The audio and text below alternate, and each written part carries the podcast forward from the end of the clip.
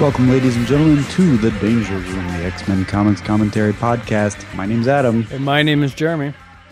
and we're here to discuss Uncanny X Men number 171 with a cover date of July 1983, which on sale April 5th of 1983, cover price of 60 cents. And this one's titled Rogue. Not Rogue in the House? No, that was the next uh, solicitation from last issue, Got it. but but no. Adam, there's a big controversy a brewing on the internet. Is there? No, not really. But uh, there is something that I want to mention that maybe one of our listeners can help us with. I was going through trying to figure out some statistics on uh, X Men number 170. And uh, remember how we said the colorist was Jay Casey? And I was like, Joe Casey? And you're like, no. Okay. Well, I'm not saying it is Joe Casey, but ComicVine.com reports that the colorist to X Men number 170 is Joe Casey. But Wikia, marvel.wikia.com, they report the colorist as Janine Casey.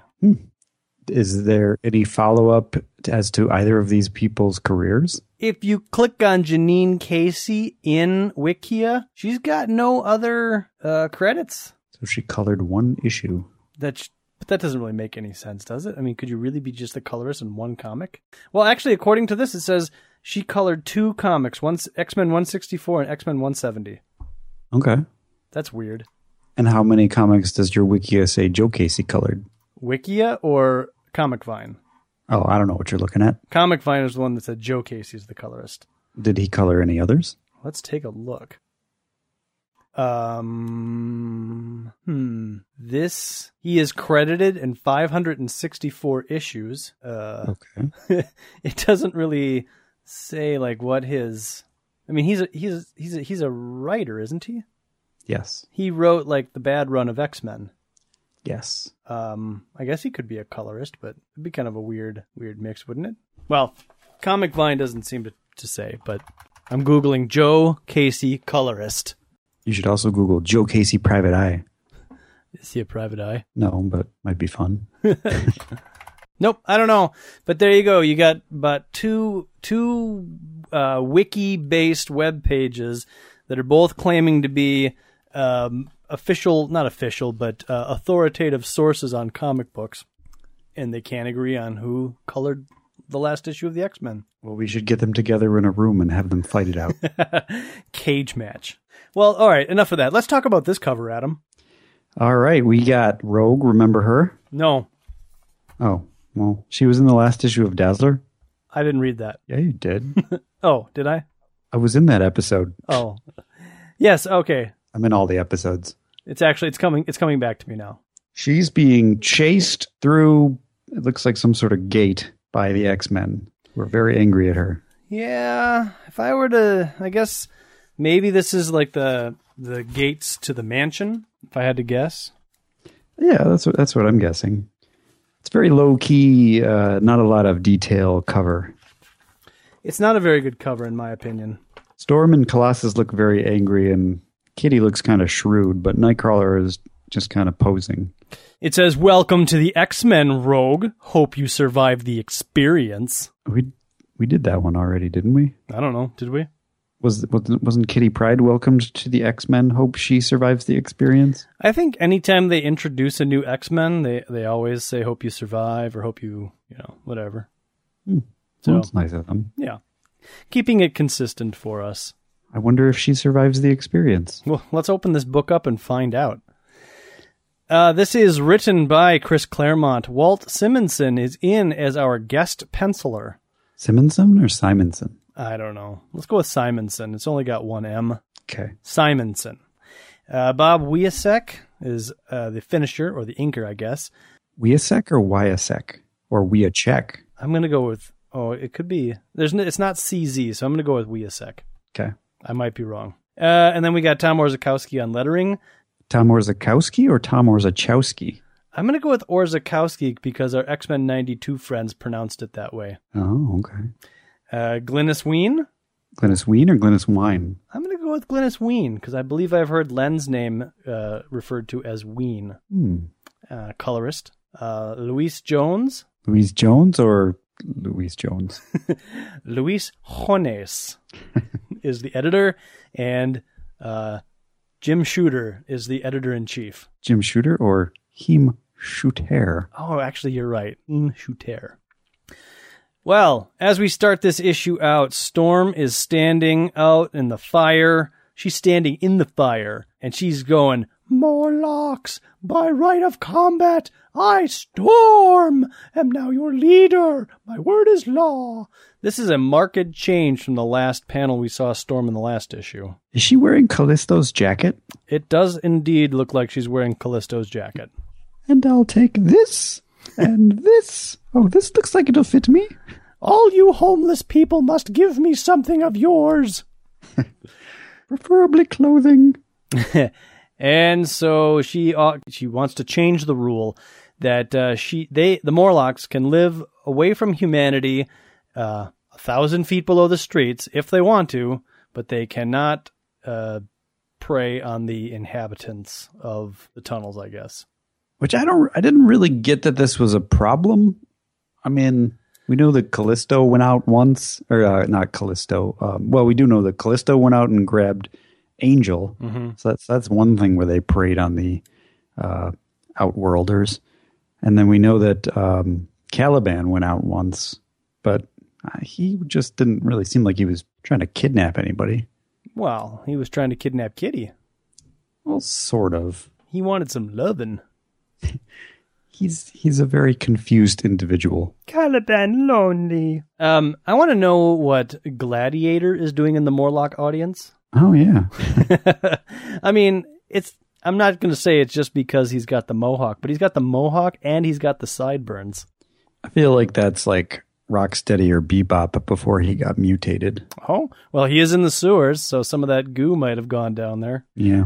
Was uh, Rocksteady and Bebop were they uh, rhinos? Rhinos? Well, one of them was a rhino, and the other one was a uh, uh, pig.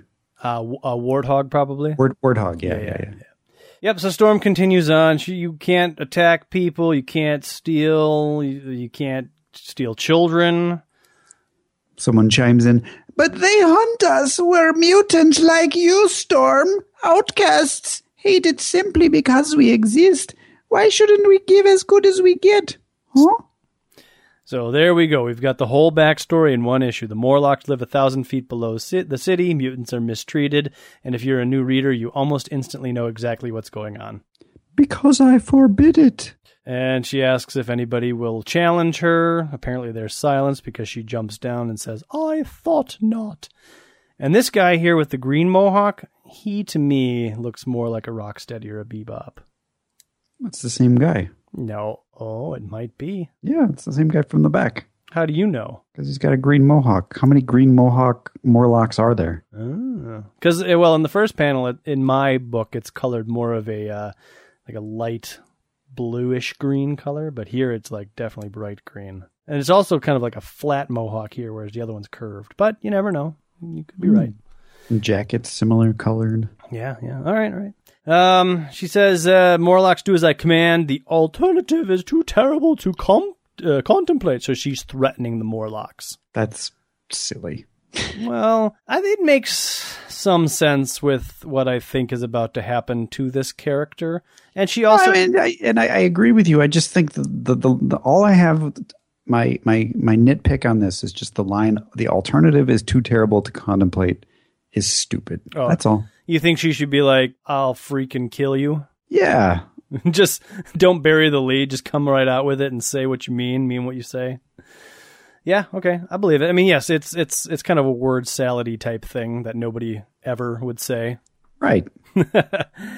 So she heads into a tunnel. I guess uh, it's it's kind of kind of weirdly drawn, but It's like the James Bond tunnel. It is like the barrel of a gun uh, in the credits of a James Bond movie. And in that barrel of the gun is Callisto, and she's up and walking. Storm wants to know why. Give me back my vest jacket. I'm cold. uh, but Callisto threatens. She says, I will lead the Morlocks. And I'll have your heart in the bargain. So she is not giving up on this.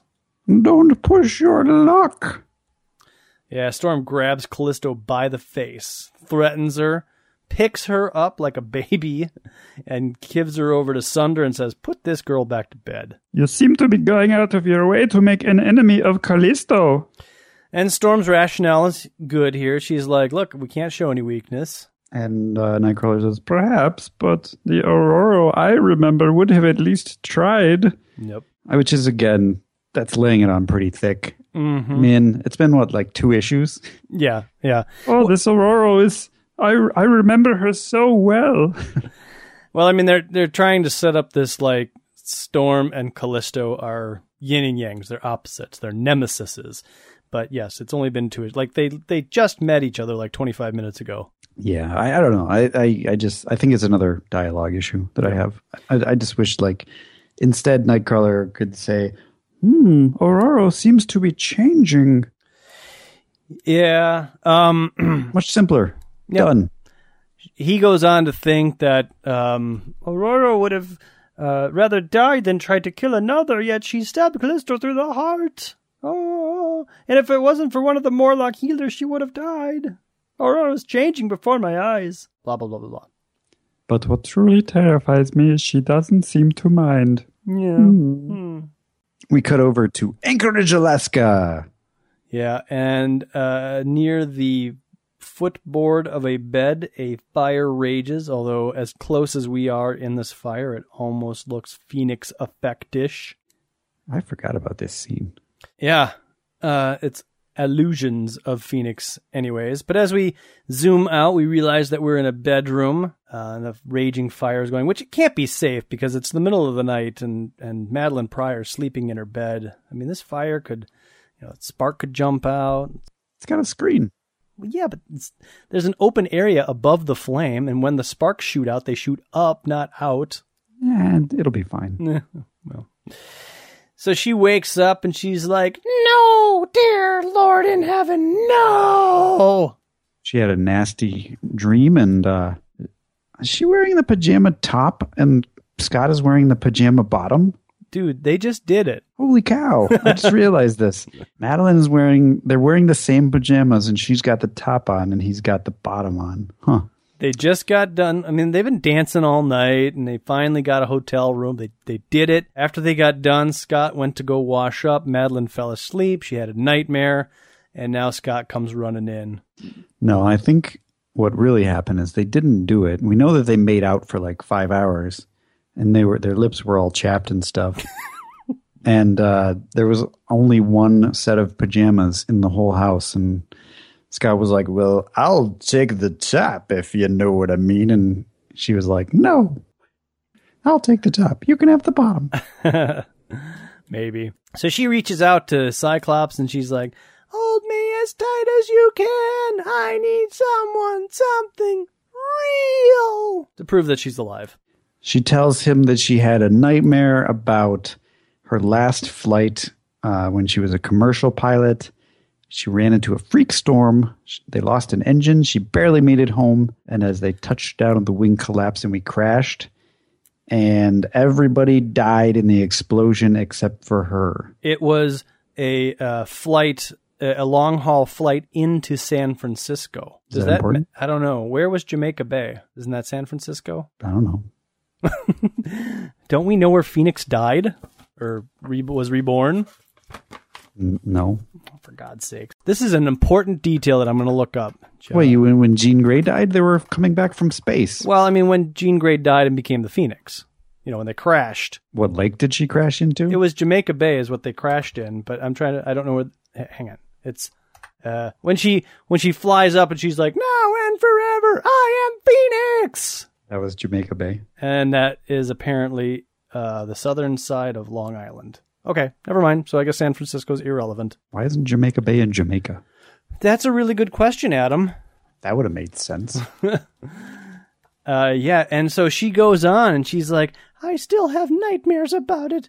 September 1st, 1980, my own personal day of infamy. Scott thinks to himself with a gasp, but that's the day that Jean died. So is that that so that to make this crystal clear, that is the day that Phoenix died on the moon. Right. Got it. That makes sense. So San Francisco's truly irrelevant. Yes.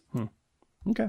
Meanwhile, in Beverly, Massachusetts, Carol Danvers is visiting her parents, uh, and she's basically like, "Hey, I'm gonna go do some stuff, uh, and I gotta go. It's good to see you." and her her parents are very ni- nice to her, but she she senses that they they can detect something slightly different about her, and that she she believes that that's her emotionlessness that So- she has had ever since Rogue stripped her from her powers. Yeah, evidently, uh, the professor helped her reconnect with her memories, which honestly, I don't really like that. And I never thought that that's actually what happened. I thought that once Rogue had stolen her memories, like, that was it. But apparently, uh, the professor was able to restore as many many of her memories, not all of them. Uh, but she so she has them, but she does not have the emotions to go along with them. So anybody that she ever loved, she remembers that person, but she I guess she doesn't remember the feeling of loving them. I don't know. It's kind of weird. Right. Yeah, this is all recap stuff. We we we discovered this when she was talking to Wolverine before and she was like, "Yeah, I remember that dude, but I I think I loved him, but I don't really care anymore." Yeah.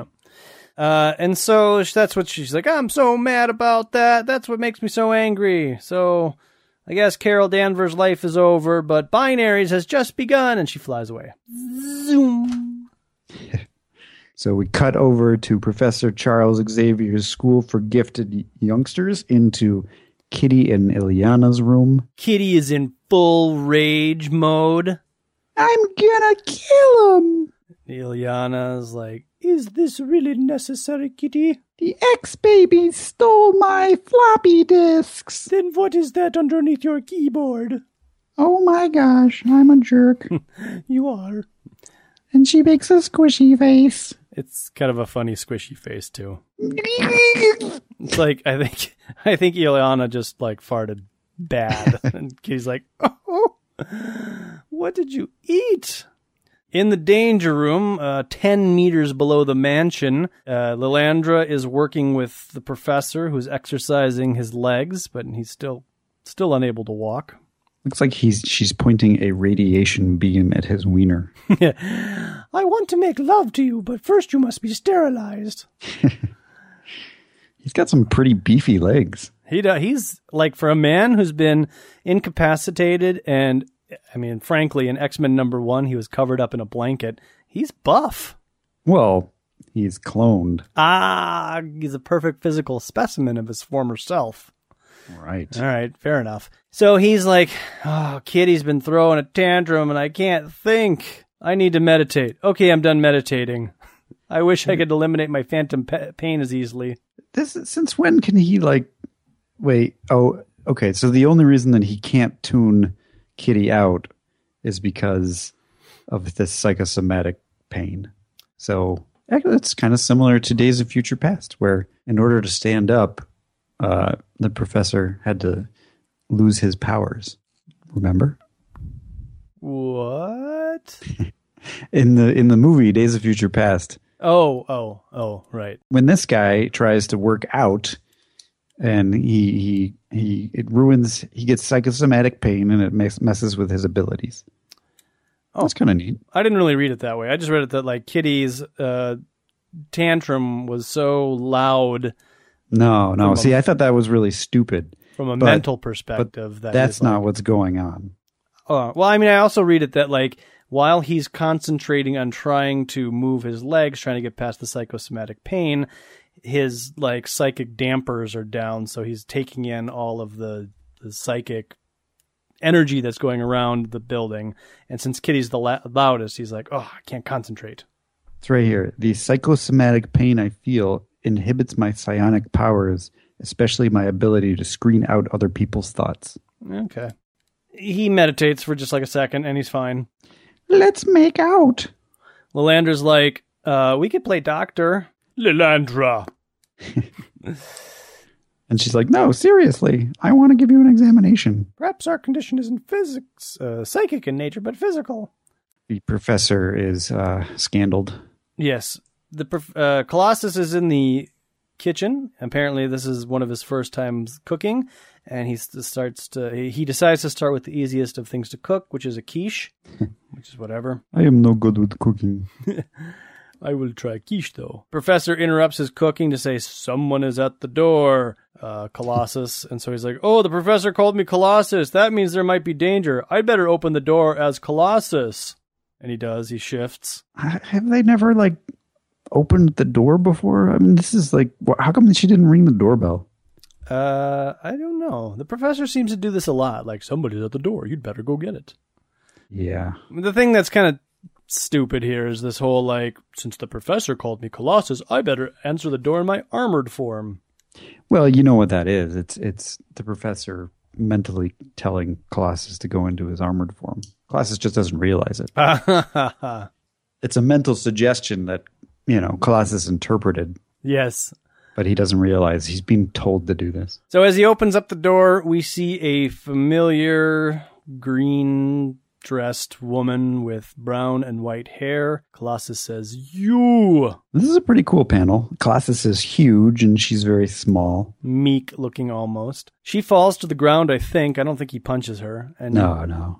Don't hit me. Please don't hit me. I don't want to fight. I need the X Men's help. I gotta have it or I'm as good as dead.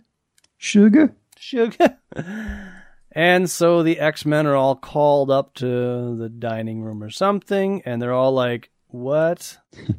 Her name is Rogue, a memberhood of the sister bro- brotherhood of evil mutants. Uh, through direct physical contact, she absorbs the abilities and memories of others." Yeah, Storm, we know. We've fought her before. Who are you talking to? You're not even looking at us. Ever since this thing with Callisto, you've been so weird. Oh, it's for Ileana and Lalandra. We don't care. uh, Night or C- Cl- Nightcrawler thinks it's a trap, but the professor's like, "I've psi scanned the area. There's nobody else here." She is quite alone, and she's she's shaking quite a bit. Trembling, you could say. She Oh, just yeah, yeah. can't hold on to that T that she's got. I cannot effectively read your mind, Rogue. You possess two diametrically opposed thought patterns, one of them alien. It sets up an interference pattern I am thus far a- unable to penetrate. You said penetrate. oh wait, uh, that's the persona I absorbed from Carol Danvers when I absorbed her powers last year. Don't you remember? If you don't remember, it was mentioned like five panels ago. Let me tell you what happened. I didn't intend the transfer to be permanent. It was an accident. It's driving me crazy, Professor. You gotta help me. I think she did kind of intend for it to be permanent. I always got the impression that she was just trying to siphon everything as possible. I don't know, man. I mean, that was back in Avengers number 10.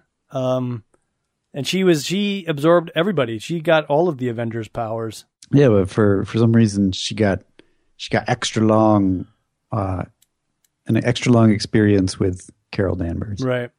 Yeah. Um, I don't know. I go. It's an accident. I, I'll buy it. No, I, I, I- I, I, I would reread Avengers number 10, but I, I think it was like, I didn't, I think it was an accident there too, but she's like, but as long as I got them, I might as well use them.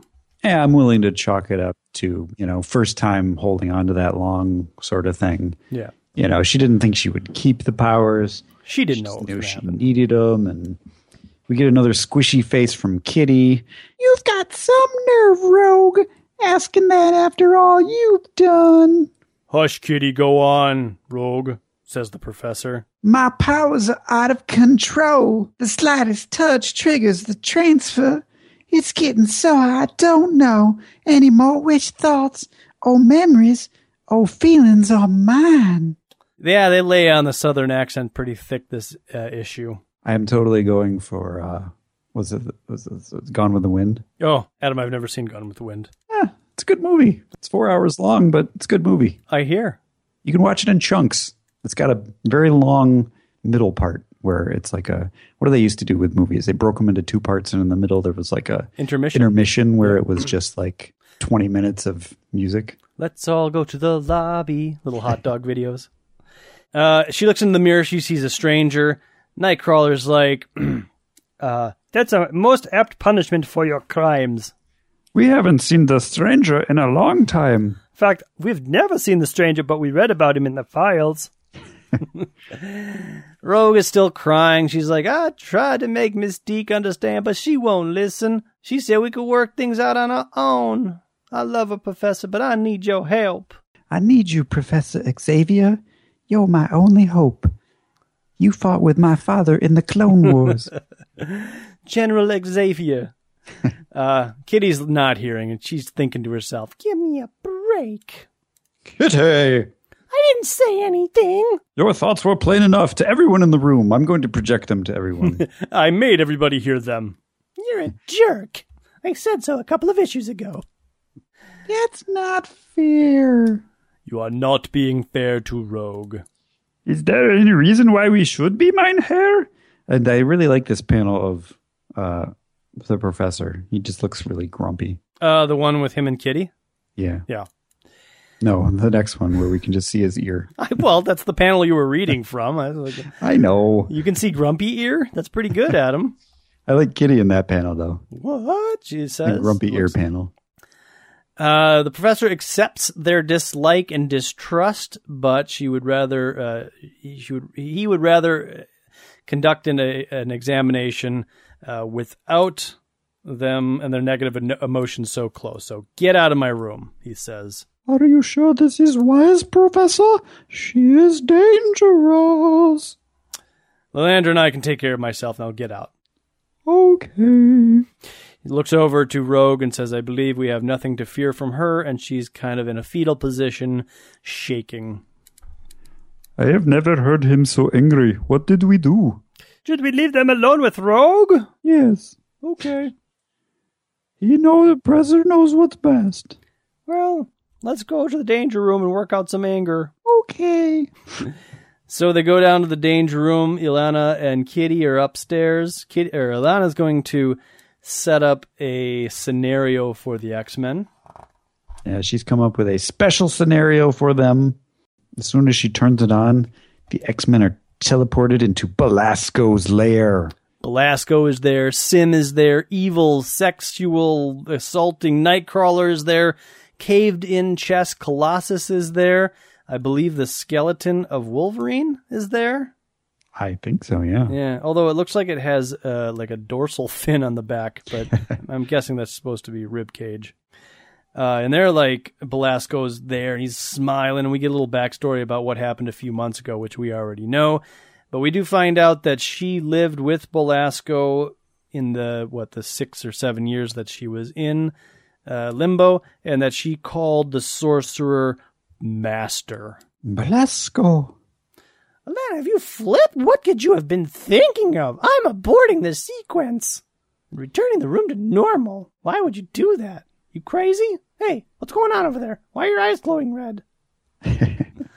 We uh we get a two page spread of G.I. Joe the video game. Oh, did I skip that? Uh it- it's between Belasco and the next page.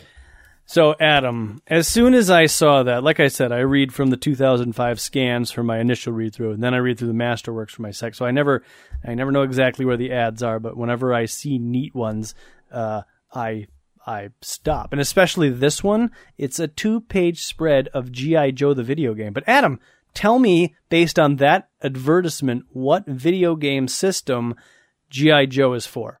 Um, I'm assuming it's for Atari. Well, that's a good assumption because it is. But nowhere on there does it say G.I. Joe.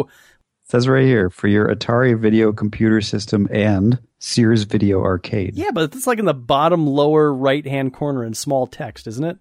Yeah. Yeah. I mean, How many video game systems are there at this time? It's not like anybody is like, oh, what's what's a video game? Either they know or they don't. well, there's a Coleco and there's Intellivision, and that's I probably don't know. it. Is we know there's an Intellivision because there was an ad for it, but I bet this game is available on Intellivision and Coleco. I looked it up, Adam. It is not. It is only available on the Atari 2600.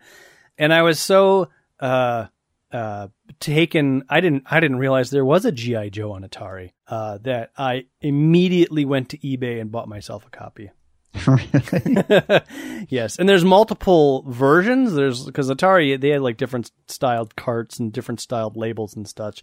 So there's one that just says GI Joe and that's it. There's like no picture or anything. And there's another one with like a full color s- picture of who's the guy with the blonde hair and the beard. I know that that's half the Joes, but like in the original lineup, Zap? sure. Uh, d- I don't think it was Zap. Zap- Grunt? maybe Grunt, but Rock and roll. nah, I don't know. Now you're just saying names, Adam. No, no, these are all the original Joes. I know they Let's see are. if I but- can na- let's see if I can name them all. Uh, Stalker, Snake Eyes. Duke was second generation. Yeah. Um, Did they have a leader for the first generation? Because I mean, Hawk wasn't there, no, I mean you know, in the show they had Duke, but right? But the show came out with like the second wave of figures. right. And then in the cartoon they had Hawk, who did, he didn't come around until like the he was he was an add on. Originally he was an add on to the uh, that gigantic uh, bathtub toy. Oh, was he? Uh, the the USS Flag. Yeah, the flag. He was. I thought it was. I thought it was just the like Admiral. Oh, was he Admiral Hawk? I think it was Admiral Hawk or Could be. I had the General Hawk action figure, but that came out like third or fourth or fifth wave. yeah, that was like fifth wave or something. Yeah, I was way late. But he was uh wasn't he the leader in the comic book? I mean, Duke was there, but I thought most of it was all about Hawk. Oh yeah, Haw- Hawk was there right away. Yeah. He was in the first issue. That's weird. Well, at any rate, so I think it's rock and roll, or it's, I don't think it's Zap. I think Zap has uh, black hair, but I don't. Yeah, I don't think it, Zap's the one with the bubble gum. yes, or is that Breaker? Oh, Breaker. I think Breaker has the bubble gum. Oh, okay. uh, anyways, so uh, I bought the one that's got the full color picture of the Joe with the blonde hair and the beard and his gun. Looks like a pretty cool game. Cobra is looking for a few bad men, and GI Joe is looking for a few good men. Looks like you have to dodge a giant snake that shoots bullets down. I, I think I think what it is is it's it's that screen. So you have the cobra snake in the background, and then you've got like three little figures in the foreground.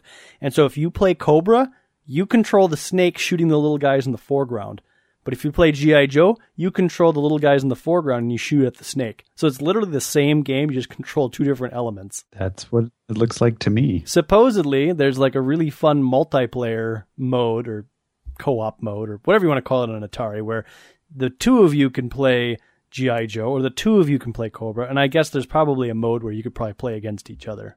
So I have a feeling that based on this text that that's not what it is. you don't think so? If you play the Joes, it sounds like you shoot at the cobras. Yeah, yeah. The the Cobra snake in the background. Well, no, the cobra snake in the background becomes a Joe, and you're shooting at little cobra dudes. This is what it sounds like from this description. All right, That's well- all I'm saying. Well, as soon as I get the game and I plug it in, I'll be ready to tell you.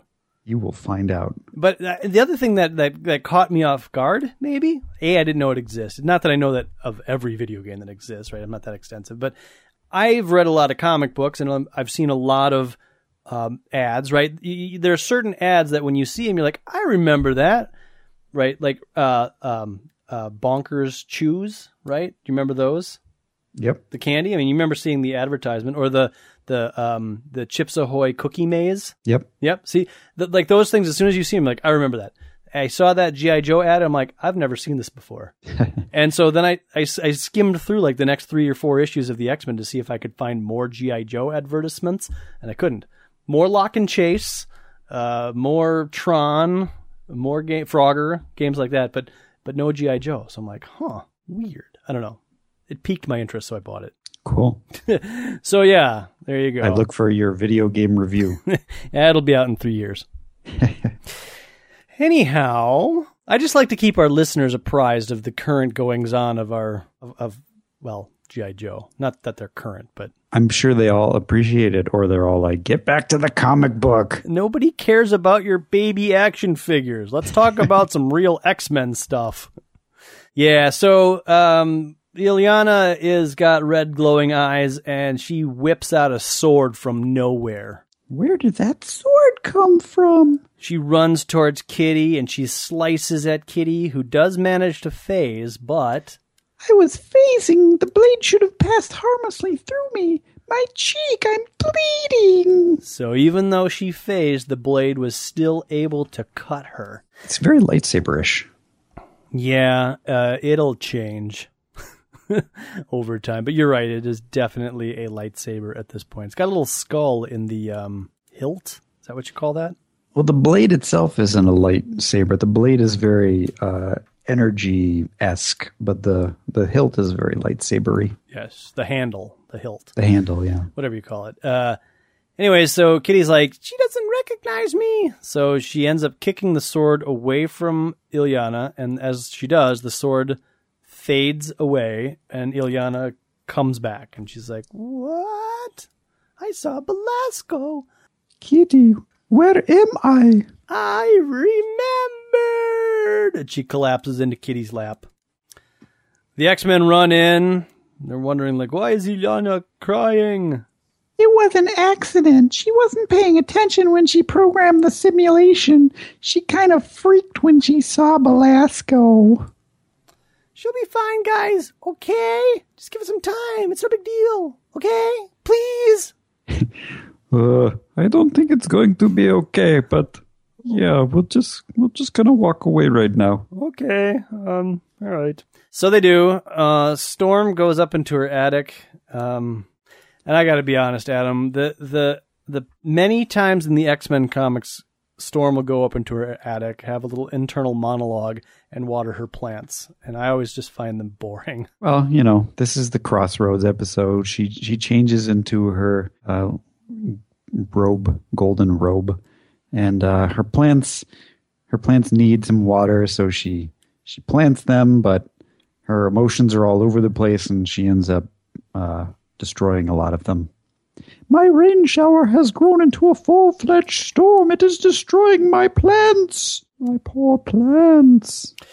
She's yeah, so she's having an internal struggle, but she knows there's changes. She doesn't know why. She wishes she could go back and be a uh, goddess uh, back in Africa, but now the professor took her away, made her an X Man. So she's a little bit mad at the professor for kind of taking her from her life and putting her in positions where she's had to do things that she wouldn't normally do. And that's when she the shows that because the professor calls her right then and, and says, Storm, my examination is, uh, of Rogue is finished.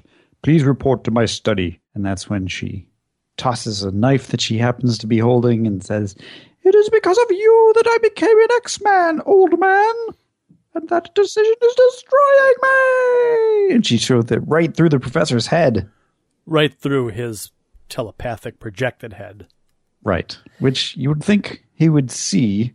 Well, it was apparently, you know, just as he was breaking his Psylink, as he says.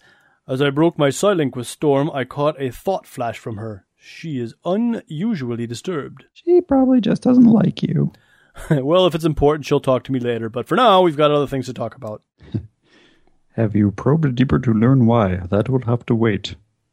If it's a serious problem, she'll tell me. So I'm not going to ask. I'm not going to worry about it. So uh, the professor calls all the X Men in and says, Hey, I've questioned Rogue. Um, you know, I think I think she's being totally honest, and I've decided to admit her to the school. And uh, in order to throw all caution into the wind and throw a derisive element into the team, she's an X Man now. What? Everybody says, sort of. That's a stupid decision. Seriously, Professor? world's stupidest idea, Professor. She got there like an hour ago. Ah, she's an X-Man. Why not? Why not give her like instead of making her an X Man as a promotion as a probationary member? Why not give her a probation probationary epi- uh, t- timeline as a student? See how that goes. Yeah, or or make her a m- new mutant. Oh, she's too old to be a New Mutant. I don't think she is. I think we learned that she's only like 16 or 17 years old. Not not in this issue, but Aren't they like thirteen and fourteen though? yeah, she could be a senior. Yeah. Yeah, I know. I, I get what you're saying. It's it's kind of a rush to uh, bring her into the team. Seems like it would kind of screw up the whole team dynamic. Yeah, really. And then uh, Storm responds correctly and says, "No, I'm out of here. If you are going to have her, then I'm out of here. You know Rogue's history. Are we expected to fight beside someone we do not, dare not trust, who might betray us at any time? And meanwhile, Binary, who's apparently just been flying around since her visit with her parents, lands at the mansion, walks into the living room, and punches the crap out of Rogue through the roof of the newly rebuilt mansion.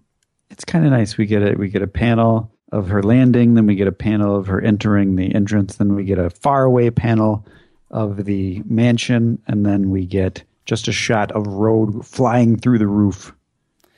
And it's a great panel too. The perspective is perfect. I mean, a lot of times some of these artists try perspective shots and they they don't work, but this one does. Uh, and I think to emphasize the motion, st- uh, uh, Rogue is is blowing right past the panel. Half of her face is out of the panel, Yeah, and she is punched into space. it's true. My goodness. I've been hit before, but never like this. I don't know who that hussy is or why she slugged me, but I aim to make her regret it. I don't think this was Xavier's doing. He looked as surprised as the X-Man. So she flies. She's like she's next to the moon for for for God's sakes. So she's flying back down to the planet's surface, and at this point, aren't you like, I gotta go to Westchester, but I'm in space, uh, and I don't exactly know where I'm going. But she's Just have able to go down. she's able to precisely pinpoint the mansion again, flying from practically at the moon. Uh, yeah. So she flies down, and and uh, everyone's like, "Whoa, that was some punch! Where did you go?" Binary goes outside. Rogue flies in to go in for another punch, I guess. But instead of laying one on Binary, she gets punched across the face. This time she doesn't go back into space, but she goes straight into a tree. Colossus grabs Binary. Binary, no more. Let me go, you big lummox! I don't want to hurt you, Peter. You will have to, if you wish to continue this fight. Is that what you want? Which is weird because the X Men are all like, uh, we don't want her on our team. We don't like her. We don't trust her. But as soon as Binary lands and starts punching her, they're like, hey. Hey, the professor said she's on the team. Yeah. But, and that's kind of what I thought was like, they'd come around and now Binary's attacking her. So they're like, all right, she's part of the team. We, we better defend her. But I don't really get that from the next few pages. Things happen fast in the X-Men universe. Yeah. But I mean, just as quickly as they're defending Rogue, they just throw her back under the bus. Well, that's true. Um, so the professor comes out and they're like, hey, leave Rogue alone. She's under my protection. How can you say that, Charles? You know better than anyone what she did to me. Storm comes out and says, The child repents, my friend, and has been forgiven. Behold our newest X Man.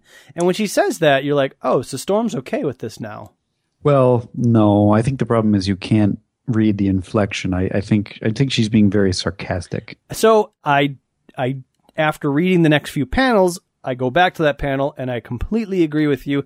I just wish that maybe it had been italicized or Right, right. an asterisk or something that says like heavy sarcasm because you read it and you're like, Oh, well, Storm's seen the light. Right.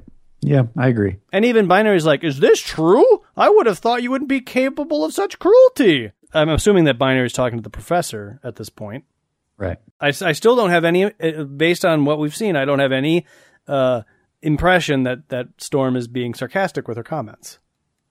What are you talking about? What's my life got to do with you? We never even met before today. Binary transforms from Binary into Carol Danvers, and Rogue's like, oh, Oh, never mind. the woman whose life you destroyed, Rogue, except now I possess the same power as you, so it's like nothing ever happened. Except I can't remember anything. So then, then Storm says, Professor, if Rogue stays, I go. And then you're kind of like, all right, that thing she said four panels ago, if I remember that, five panels ago, was probably sarcastic. My apologies, Herr Professor, but we all go. And Colossus says, Well, actually, I would like to stay. I have a quiche in the oven. Um, I also would like to stay. I worked really hard to be an X-Man. and I have a floppy disk that I just found that's got my homework. so the professor lays it on thick. Oh, I see. We get to pick and choose who we help, huh? Some are worthy and others aren't, huh? Wasn't it you who told us that Wolverine should be an X Men not because of his sterling character, but for his potential for good? Yeah, that's what you said. uh, uh, blah blah blah. To deny him, though we abhor his violent nature, would be to deny our own true reason. So the same argument holds for Rogue, does it not? Of course, there's a risk in accepting her, but consider the alternative. At least with us, she has a chance for a better life. Deny her, and we condemn her outright, and that I will never do to any mutant, so long as breath remains with me. Which is a great speech, except why is she on the X Men? well, the professor's got a big heart. Maybe she doesn't even want to be on the X Men. Uh, Professor, I just need help. I don't want to fight on a team. uh, and this is where Colossus comes around. He's like, Duh, I trust you, so I will stay. And I ask that my friends do the same. I wasn't planning to quit anyway. Kitty's like, Well, I'll stay, but I don't like her and I don't have to. I won't like her ever. All right, mein Freund, or mein Herr, you win. Uh, the professor ex- asks Carol what she thinks, and Carol's like, I'm not even X-Man, but uh, I, I guess I respect your decision, but I don't trust her, so I'm out of here. I got no reason to forgive her, and I got no ties. Yep. That makes my decision easy. I'm not an X-Man, and all of a sudden, I'm glad. Zoom! She flies away. Zoom. Will she be back? In her uh, in her own time, perhaps, Fräulein, when the hurt is less. The professor calls over, wants to know what Aur- Aurora's decision is, and she's like, "Well, I, you know, I don't know. Carol's a friend. The professor's my professor. You both got good points. I got to make a decision for myself." So she walks off and thinks more. What now, Wind Rider? She doesn't really come to a conclusion. Um, she wishes she were a goddess again, but she's only human. Whatever I choose, I will no longer be the woman I was. But what will I become? Aurora or Storm? Which is it to be? Next issue Scarlet in Glory. However, Adam, my Masterworks goes to the Wolverine miniseries next. Yes. Oh. So, Spoilers. Next issue Wolverine. and I've never read the Wolverine miniseries. That's crazy. It is crazy, isn't it? I've read it many times. Is it is it awesome? It's one of those books that, like, when you read as a teenager, it's like one of a super important comic book. Okay. I'd be curious to, as uh, you as an adult, may not, may not, uh, we'll see how well it's aged for a new reader. I'm very curious. Yeah, I mean, the only Wolverine miniseries that I've read, uh, actually, I haven't read any of them. I've only read uh, a single issue when I was in, I want to say, first grade, second grade, third grade of Kitty Pride and Wolverine. It was like issue number two, and that's it. Well, that is coming up as well. Yeah, so good times abound. Good times. So I read Dazzler. No, I didn't. There's no Dazzler. I did read a Defenders, however, but don't you have to give us the uh, the mi- the the mid episode uh, noise? Yes, the mid episode noise. Well, actually, we're breaking all kinds of form. We've got some communications that we received uh, two in the form of drinks and then an iTunes review. Uh, one drink here that, that Daniel Tudun sent, which looks uh, refreshing and delicious, though I have not yet tried it. Uh, He is calling it the Beast. Um, and I, I'm not sure if it's a work in progress because he says, I think I am onto the Beast drink. Uh, but it's two parts vodka, three parts blue caracaco, which I don't know what that is. Krakow. Cacao? Yeah, What's that? it's uh, Is it's it triple sec. It's it blue booze? dyed. It's it's blue dyed triple sec. oh because then it's got one part sweet and sour and one part triple sec. Yeah, triple sec is a uh, orangey flavored uh, kind of. It's a liqueur, Uh, right? Yeah, yeah. So that seems like a very boozy drink. It seems like a very sweet drink because Krakow and uh, triple sec, And sweet and sour. well, while also being the same thing, are both very sweet. So I guess the blue curacao would be for the color, obviously. Yes, I think you could probably drop the triple sec, but you know, let, let, let us let us know, Daniel Tudun. How important is the triple sec? Yeah, I would almost. And and when when we say sweet and sour, is that like is that like um? uh, Here's my uh my my lack of knowledge on drinks, but is that basically like Seven Up or Squirt or something, or is that actually a sweet and sour liquor? you can buy sweet and sour in a bottle, or you could simply squeeze uh, a lime and a lemon into your drink. Okay, so sweet and sour is like grenadine, that that that cherry Yeah. juice, which has no booze, but it's a, a fruity mixer. Right. Well, it looks delicious. I'm sure it's. I'm sure it is. Actually, I have most of these ingredients. Maybe I'll go have one after this. You should save it for next week, Adam, and report back to us and let us know what you think, or or maybe take uh, take some some some liberties with this recipe. See what you can come up with. Okay. There's got to be like a, you know, with cooking, there's got to be like a, you know, you have, you, you have your base and then you have either your sweet, salty, what, what, sour, umami, those types of things. I mean, do drinks typically have lots of ingredients? Well, here's the thing. If you're at a bar, yeah, there's probably got a couple ingredients. Mhm. But if you're if you're at somebody's party, you probably only want two things: rum and coke. That's the drink. Gin and tonic. Gin and tonic. Moscow mule. That's got three ingredients though. Yeah, but who- at a party, who wants to prepare those? You know, it's just like you know. Me, man. Last barbecue we had, I was mixing up Moscow mules last left and right. That's just three ingredients. Doesn't that keep you really busy though? No. Wouldn't you rather be like enjoying your friends' companies? I'm enjoying their company as I provide them a drink. All right, fair enough. Not everybody was drinking the Moscow mules. Just you know, just a handful of people. I I do enjoy like parties that are designed around making different kinds of drinks. That's always fun. But I like to make like a big batch. Oh, okay.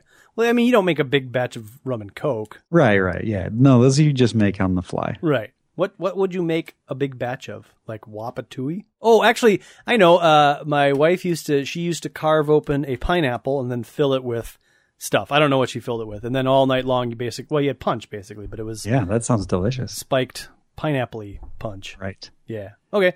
You had a recipe, didn't you? Uh, yeah, we got a we got a letter from listener Alex Axel, which is a super cool name. Um, hey, Adam and Jeremy, I discovered your lovely podcast back in April, shortly after your episode on Uncanny X Men 165, and as of a few minutes ago, I have li- now listened to every episode. Welcome to the present. The podcast is hilarious and informative. I especially love the coverage of the appearances of X Men in non X titles. I appreciate your hard work and thoroughness and hope that in the weeks, months, years to come, you continue to leave no turn unstoned. Was that on purpose? Uh, there was either some dyslexia or purposeful dyslexia. Either way, it's a nice phrase. yeah, I like it. I like it too. It sounded to me like you guys reached a consensus regarding what to do about the other X books, but if you're still taking suggestions, I think you should do a brief summary of each, each issue of the New Mutants at the end of each episode in the same way that you covered the craptastic classic X Men. Oh, those were pretty in depth. And when X Factor begins, you could cover that more like how you've been covering Dazzler. Those are less in depth. Anyway, I know you guys are looking for X drinks, and with the first appearance of Callisto coming, I thought you might try the Callisto. And what is in the Callisto? One ounce of dark rum, one ounce of Jagermeister, one ounce of blackberry brandy. Pour into a sugar rimmed highball glass filled with ice. If you have sugar crystals, that's best. Otherwise, plain sugar will do. Pour in Dr. Pepper to fill the glass. Give it a stir and enjoy. That is a sweet drink. So I get the idea here, but I think I would, and I like it. And I'm not, I'm not trying, trying to take a crap on your drink here, but I would think that uh, you would want to, because it's Callisto. She's a Morlock. She's living in the sewers. Well, you know, I had this weird theory about this, and that is the dark rum directly relates to wasn't Callisto also a character in Pirates of the Caribbean? Oh, I don't know. Drank a lot of rum. Maybe. I mean, Callisto's a name that's used all through literature. Yeah, so I don't know. I think maybe the connection is there. I'm, I I get it. It's uh, but but what I would have done, what I would do for a Callisto drink. I love the Dr Pepper. That's a great idea, uh, and I like the Jägermeister because that's what you do. Like if you're homeless and you can scrape up a couple of bucks, you get yourself a bottle of Jägermeister. Uh, I think I might just go Dr Pepper and Jägermeister and call it the Callisto. Right? It's not a Interesting. it's not a good drink, but you can pick it up for darn cheap. but anyways, no, I I, I like the. Uh, the other one seems like a more more fanciful version of that. He also signs the email Quentin Quire, who, as we know, is an is a is a future X Man. Uh, we do. I guess you do. You've read Grant Morrison's run. No, we've been No? Oh. through this, Adam. I've only read I've I've read the initial three issues where they kick off the Grant Morrison series. but that's it. Oh, Well, I'm forgetting that forever. yeah, yeah, yeah. I'm, I have those issues, and I have I think I have the second half of the Grant Morrison run in comic form, but I don't have the first half. So I'm told the second half isn't as good as the first half, and I'm not going to read the second half until I read the first half, right? Because that's ridiculous. the art gets really bad, So which is sad. Yeah. No, I really uh the the well, we've talked about this before, but the three issues, the initial kickoff where I think uh, they meet you get the Sentinels, they go to Sentinel City and you meet Cassandra Nova and all that sort of stuff. Uh fantastic storytelling, fantastic art. Did you read Wolverine and the X Men at all? I read a little bit of Wolverine and the X-Men. Also featured Quentin Quire. Who is Quentin is that his name or is Yeah, that's that's his that's his. I don't know that. Oh, I think he's Kid Omega or something like that. Oh, okay. Was he in uh, he's the one with the pink hair. Okay, was he in New X-Men at all? Remember that series? That's the Grant Morrison run. Well, no, that oh, uh, um, wasn't there a, n- a different new X Men where there was? the Oh yeah, kids? I think there I think there was, and that was like more like New Mutants. I don't know Yeah. if he was if he was in that or not. I think I actually have most of those. I read a, a bunch of those, but I, I guess I don't. Well, whatever, I don't remember. We'll we'll get there when we get there, Adam. So yeah, Quentin Quire. Quentin Quire also left us some feedback on the iTunes page, simply saying "awesome." Yeah, we love those awesomes. Thank you. Yeah, and so if you would like to join in Hold on, hold on. We also got a letter on the uh, the web page. oh, we did. Yeah, this is a follow up from I'm gonna get this wrong. Gabriel uh, Ochoa Oh, or Gabe, as he tells us. okay.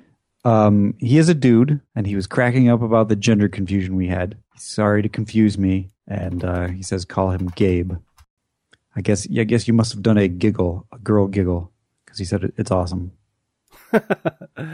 Well, that is awesome, Adam. He says he would love to see a young Xavier come into his own. As a follow up, he had a, he, he had a question of what we would do with the X Men if we if we were writing them now. And he says, before the X Men, there was Charles and his clique of muties. I can t- a, a, see a TV series about this, kind of like the Gotham TV series, which I think is a pretty awesome idea, like a, a Gotham style X Men series where Professor X is just one of the X Men. I like it Yeah, I like it too. he agrees with you 100% that the comic uh, needs to be more science based when it comes to mutant powers. Doesn't have to be exact science, but should be realistic. And he wants to send us a drawing of how it may be for the X Men to really use their abilities in the field. If we're okay with that, he warns us that he has no Jack Kirby or Jim Lee, and it will take some time, but he wants to send us some fan art, to which I say, Of course! Yeah, We love fan art. heck yeah. Love, love everything. Uh, he's got some more questions Fire. from the time we began this podcast. Who has is our favorite X Men penciler and why? Hmm, That's a good question. I would actually have to say that I go back to um, good old what's his name? Neil Adams. Yes, I'm glad you knew that, Adam. I, I knew it had to between between uh, Neil Adams and and John Byrne. I like John Byrne, but I think based, yeah, I don't know. I would, I don't know. I guess from a historical perspective, I'd have to say that John Byrne is probably more important to the pantheon and the legacy of the X Men than Neil Adams. But as we read through the run, like it got really bad, and then Neil Adams kind of just showed up and like said, "This is ridiculous. I want to fix this," and he swung it and came up with some great stories, some great art, etc. I mean, I guess the writer had something to do with the stories, but you know, Marvel method and everything. So I guess I would go with Neil Adams. I would probably go with Neil Adams as well, with a caveat that historically more important than John Byrne was Jack Kirby. Okay, fair enough. Right. But I, I said between Neil Adams and John Byrne, it would be John Byrne. But Ah, but fair enough. definitely in in the entirety of the X Men, Jack Kirby would have that mantle. Faux show. Probably probably one of the most important artists of all time in comic books. I bet you there's some guy out there that would argue that point with you, but not me. I would agree. Who do you think can jump higher, Toad or Beast? Toad. I feel like this has been covered. I- I'm going to in say the issue. probably Toad. Yeah, I don't think Beast is really a jumper. No, not too much.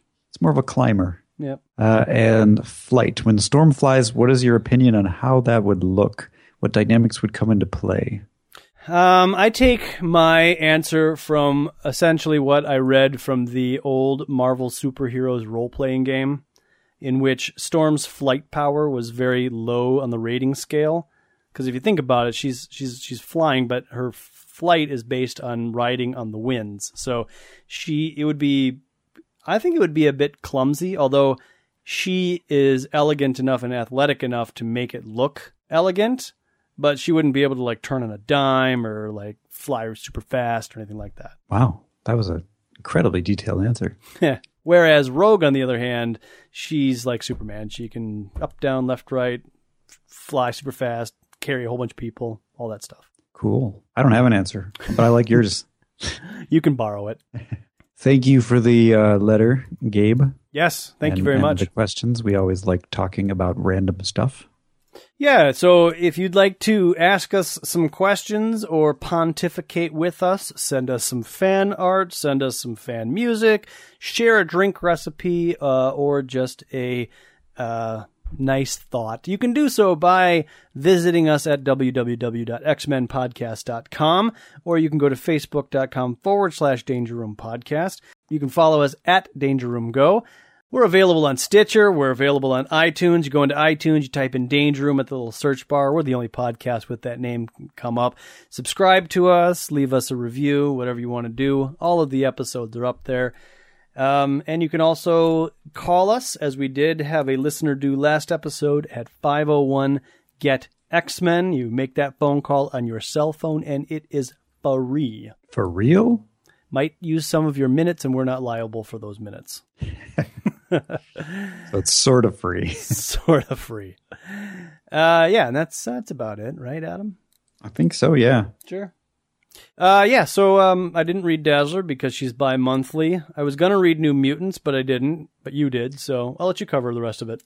Uh, New Mutants number what are we on five? Uh, not a whole lot happens, but they are they are facing off against Silver Samurai and Viper, both of who are Wolverine characters. Um, Mm-hmm. Well, both have history in the Marvel universe, but they would they will eventually become uh, major characters in Wolverine's history. Wolverine nemesises, size. Yes, but not yet. Right. Not yet. Uh, and I read it- it- Defenders number 121, in which case uh, where the team catches up with uh, Hellstorm in in the monks' monastery, and they fight Miracle Man. Um, throughout the whole issue, Beast is trying to get everybody to work as a team and, and not at uh, and not at one at a time, which is kind of ironic. In It's fact, like- he even he even says, "If this were like the X Men or the Avengers, this wouldn't fly." And I'm just thinking to myself, you don't remember working in the X Men, do you? That's the only way the X Men know how to fight. It's the only way Beast knows how to fight. um, they they win. Of course they do. Um, they manage to pull the evil uh, essence of Damon Hellstorm out of him because they need to. okay. And the Miracle Man gets beat. His powers are pretty impressive, though. He's kind of like he's very godlike, but I would imagine that he's got m- miraculous powers. Yes, very much so. Uh, the most important part of this was that next issue, among other things, the Iceman. Oh, does he cometh? The Iceman cometh. Is that what it says? No, it just says the Iceman. All right. The Iceman exclamation mark. Finally, another X Man gets to join the Defenders. Yay! Can Angel be that far away? I can't imagine. I think it's two issues, but yeah. there you go. Um, all right, cool. I don't have anything else. Do you? I do not have anything else. Do you have anything else? No, I don't. Okay. Good. Until next time, the danger room is closed. Up the road, the big